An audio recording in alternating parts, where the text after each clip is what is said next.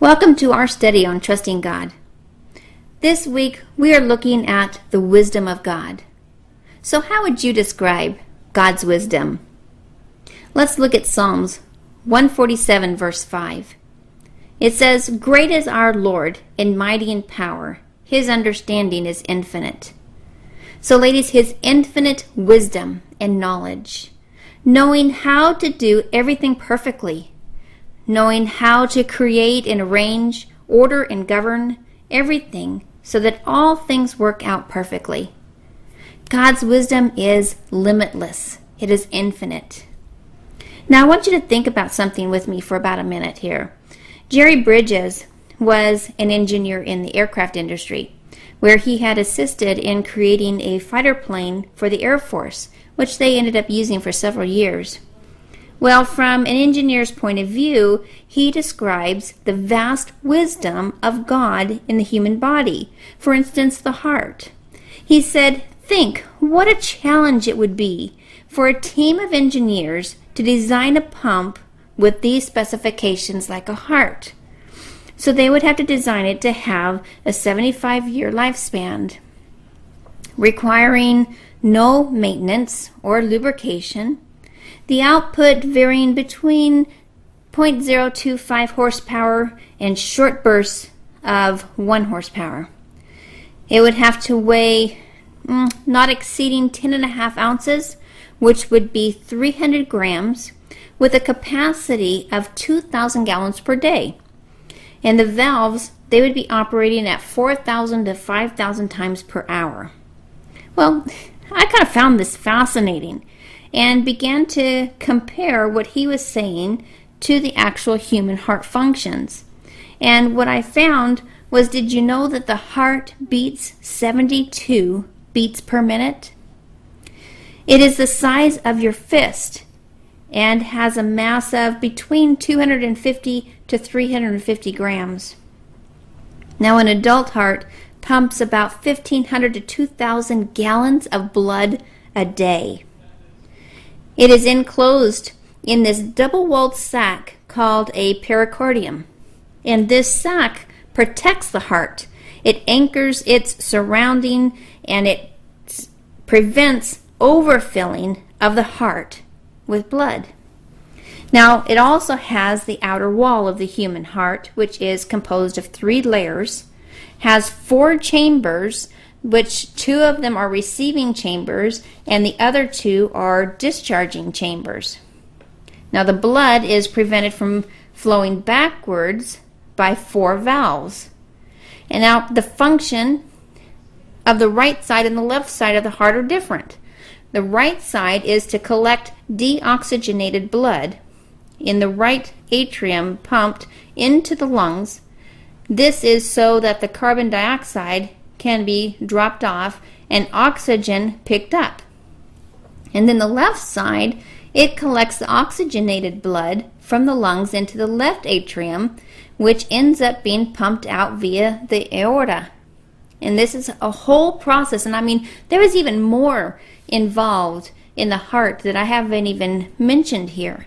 But it all has a certain function and it just runs like clockwork. What an awesome God we have!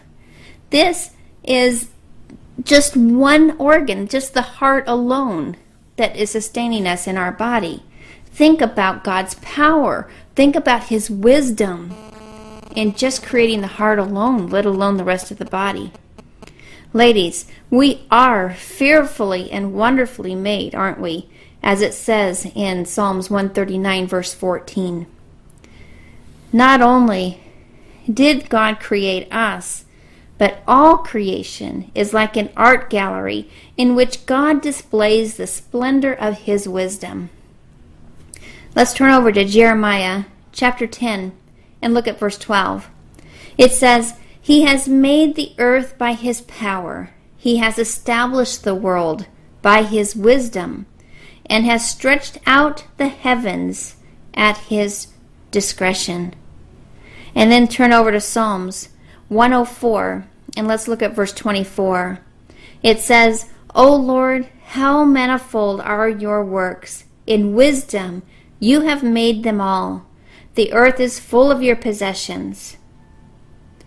In all the works of nature, let your mind dwell upon the glorious wisdom of God.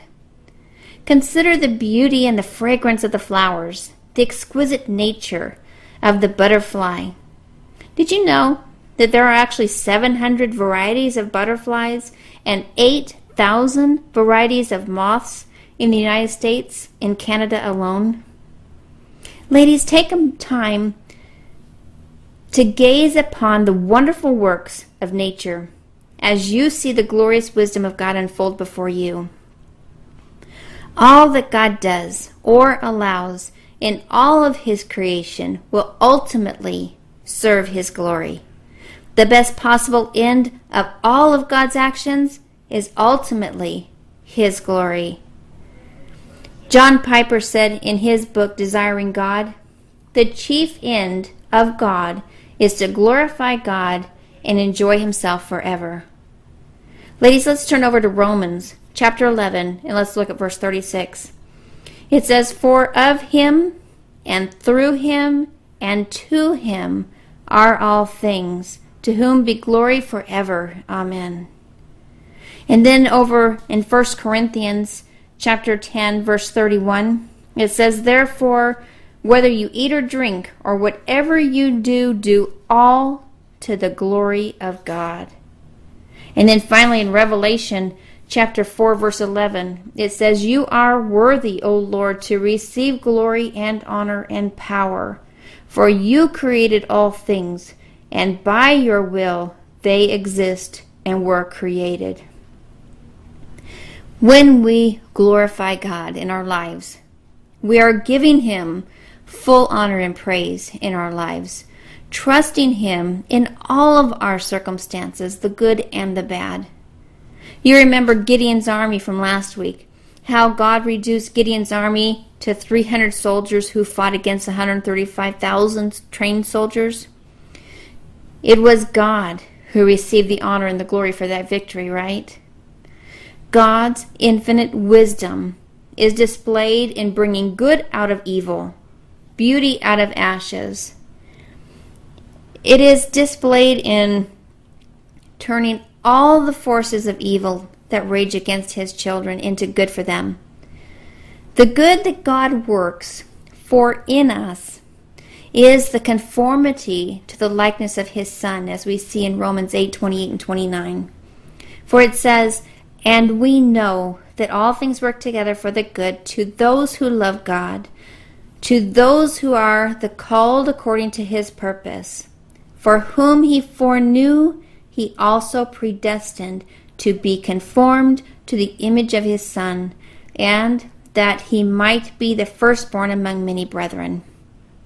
Ladies, God knows exactly what he intends we become, and he knows exactly what circumstances, both good and bad, that are necessary to produce the results that he wants in our life. He knows infallibly, with infinite wisdom, what combination of good and bad circumstances will bring us more and more into being more Christ like. He promises that He will not give us more than we can bear, though, right? His blending of adversity and blessings is always exactly right for us. Hebrews chapter 12, verses 10 through 11 says, For they indeed for a few days chastened us as seemed best to them, but he for our profit, that we may be partakers of his holiness. Now, no chastising seems to be joyful for the present, but painful. Nevertheless, afterward it yields the peaceable fruit of righteousness to those who have been trained by it. God's discipline is not to punish us, but to transform us into His image. Verse 11 admits that discipline is painful, but it reassures us that it is profitable. It yields the peaceable fruit of righteousness. Psalms 119:71 says, "It is good for me that I have been afflicted, that I may learn your statutes. True wisdom starts with a heart full of faith, not a head full of facts. We are speaking of experiential learning through adversity here. Real change deep down in our souls occurs through adversity. That is when we grow the most, right? When we call out to God to help us, to give us strength to endure, to protect us. When you pray for patience, for instance, remember to learn patience, you have to suffer unjustly, right?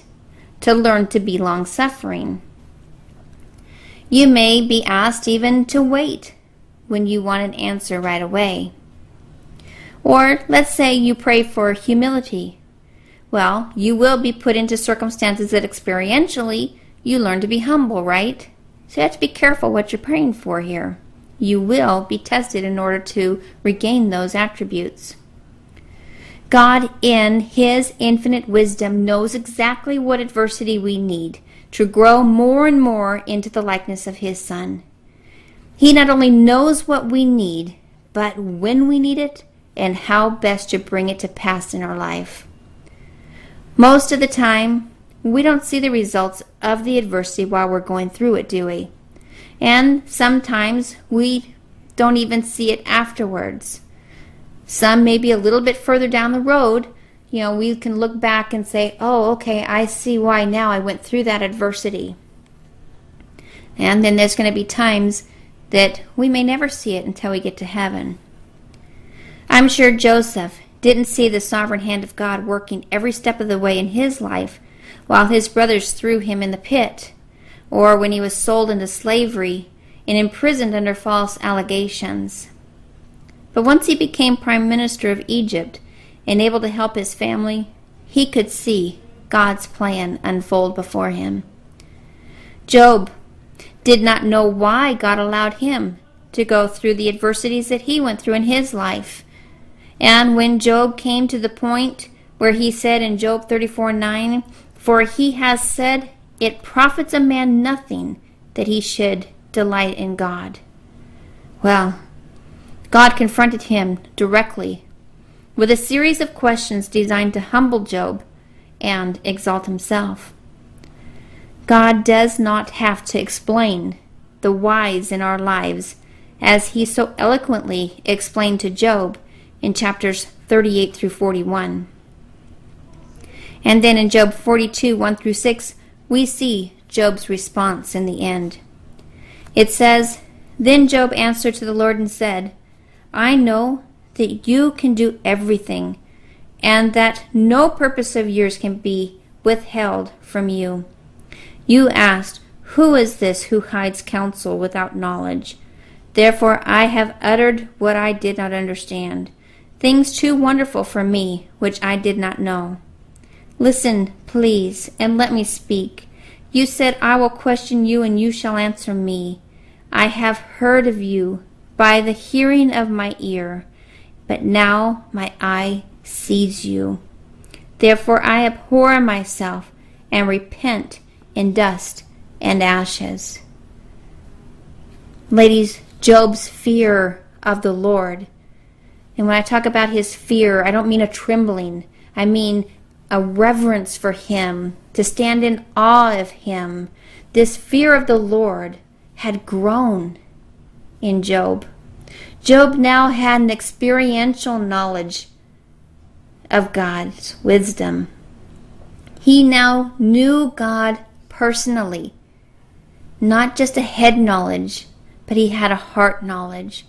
When it said, my eye sees you. He's talking about his heart. His heart now sees God. Notice in Proverbs 9, verse 10, also Psalms 111, verse 10, and then in Proverbs 1 7, that they all state that the fear of the Lord is the beginning of wisdom. Let's turn to those. Proverbs 9:10 says, "The fear of the Lord is the beginning of wisdom, and the knowledge of the Holy One is understanding." And then look back a couple chapters and look at ver, uh, chapter 1, verse 7. And it says, The fear of the Lord is the beginning of knowledge, but fools despise wisdom and instruction. And then flip over to Psalms and look at 111, verse 10. It says, The fear of the Lord is the beginning of wisdom, a good understanding, having all those who do his commandments, his praise endures forever. Ladies, when we fear God and learn more about him, we learn to appreciate what he has done for us in our lives, don't we? He wants us to know him experientially, not just have a head knowledge of him. God uses the very circumstances around us to help shape and mold us into what He wants us to be. Our afflictions and adversities that we go through is for a purpose, and God will fulfill that purpose according to His will. Job was humbled before the Lord through all of his adversities, through all of his afflictions. He grew into a deeper relationship with God, didn't he? The Apostle Paul was given a thorn in his flesh to keep him from being prideful. And Satan, he thought that would thwart Paul's ministry. But instead, it humbled Paul, and he gave all honor and glory to the Lord. How many of you know of Adolf Merckle? He was a German billionaire who devoted his whole life to building up the family business. A drug company originally founded by his grandfather in 1881 that was passed down generation to generation. When Adolf inherited it, he built up the pharmaceutical business and diversified it into 120 different companies.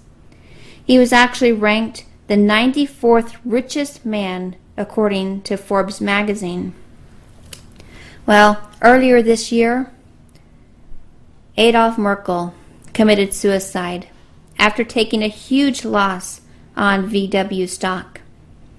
They say he lost millions. He had to negotiate a loan and he had to sell part of his empire well, some were saying that he committed suicide because he was losing his empire and he couldn't stand the loss. But some of his friends say he lived a modest life in Germany, that he didn't have servants and bodyguards. In fact, he cycled to work on a 15 year old bike for most of the time. But when the weather was bad, he drove a four year old VW. He would stop even off and have a drink with the locals. He lived in a very modest home.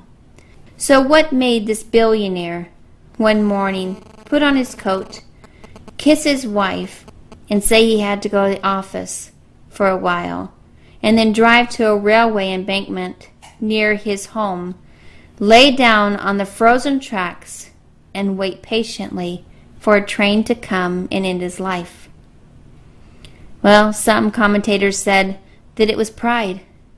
That even though he had taken a huge loss, his empire was so diversified that he would be okay. Yes, he would have to sell off some of his empire and negotiate a loan, but he would be okay. When he negotiated a loan, he was told that his son would have to step down from the CEO position. Now remember, this was a family business passed down from generation to generation. And Adolf Merckle felt it was his duty to pass the torch on to his children as his most important role of his life. For his son to be given his marching orders by the banks oh, was surely devastating to him. It was an ultimate failure. He may also have felt that he had failed his ancestors, who managed to keep the family firm going through two world wars and the Great Depression. Ladies, this man put his whole life's goal into one thing, and that was to pass on the family inheritance. He put his life's worth into the family inheritance. The thought of not being able to pass the family inheritance to his son was devastating. Where do we put our life's worth? What are we passing down generation to generation? What family inheritance are we leaving?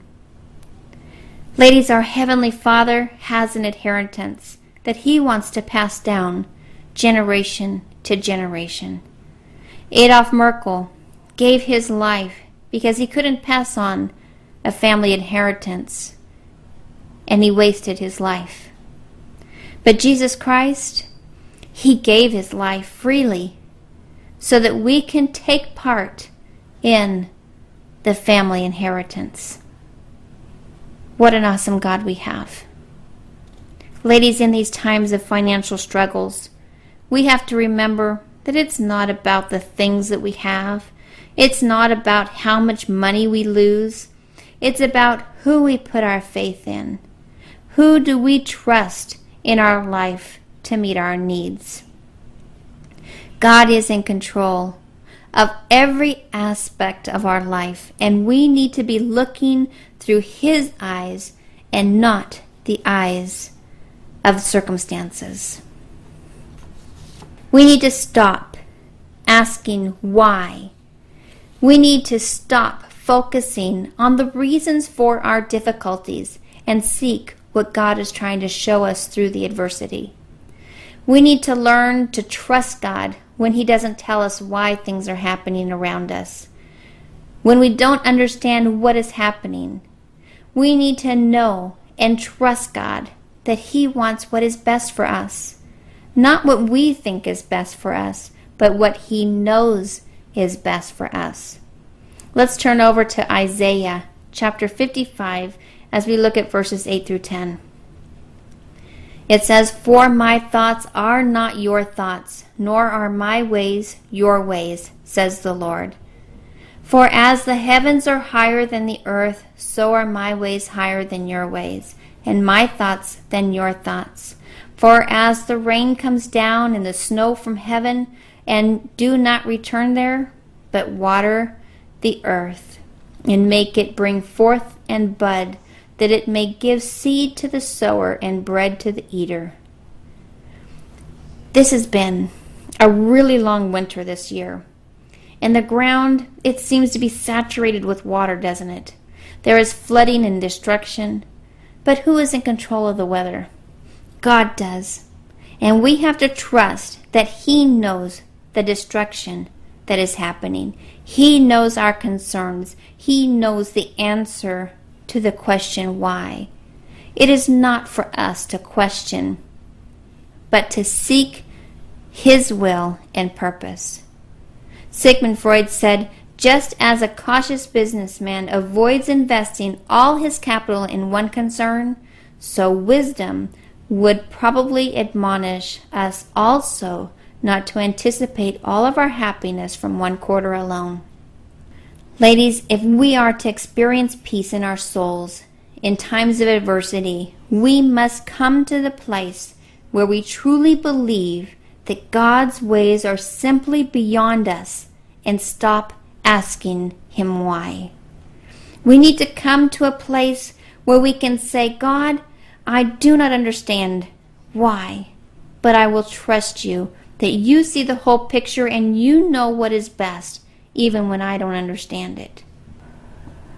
Psalms 131, verse 1 says, A song of ascents of David. Lord, my heart is not haughty, nor my eyes lofty, neither do I concern myself with great matters, nor with things too profound for me.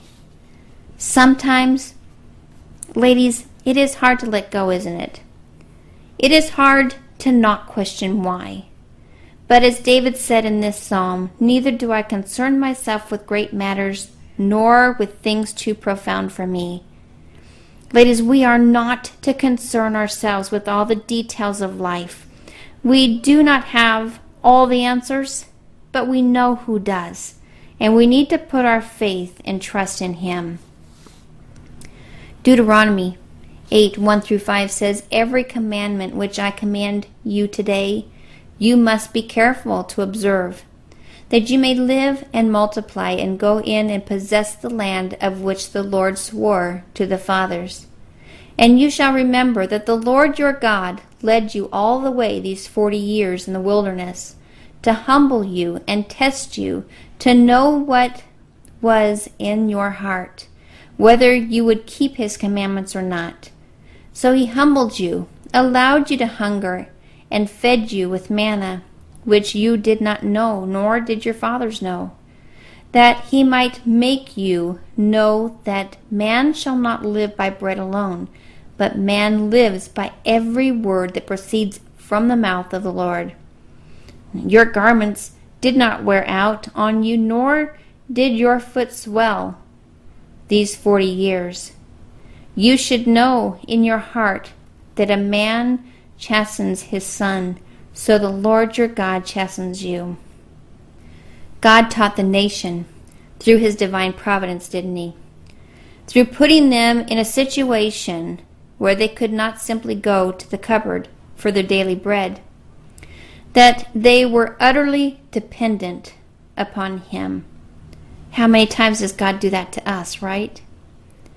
God was leading them to a land where material provisions would be naturally plentiful, and he knew they would be tempted by pride to take the credit for their success. So before they entered into the land, God taught them of their dependence through his divine providence.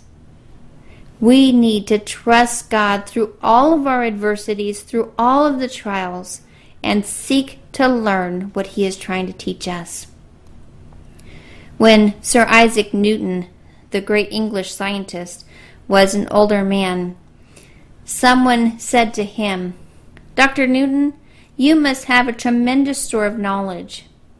Well, he responded, I remind myself of a little boy walking along the seashore picking up shells.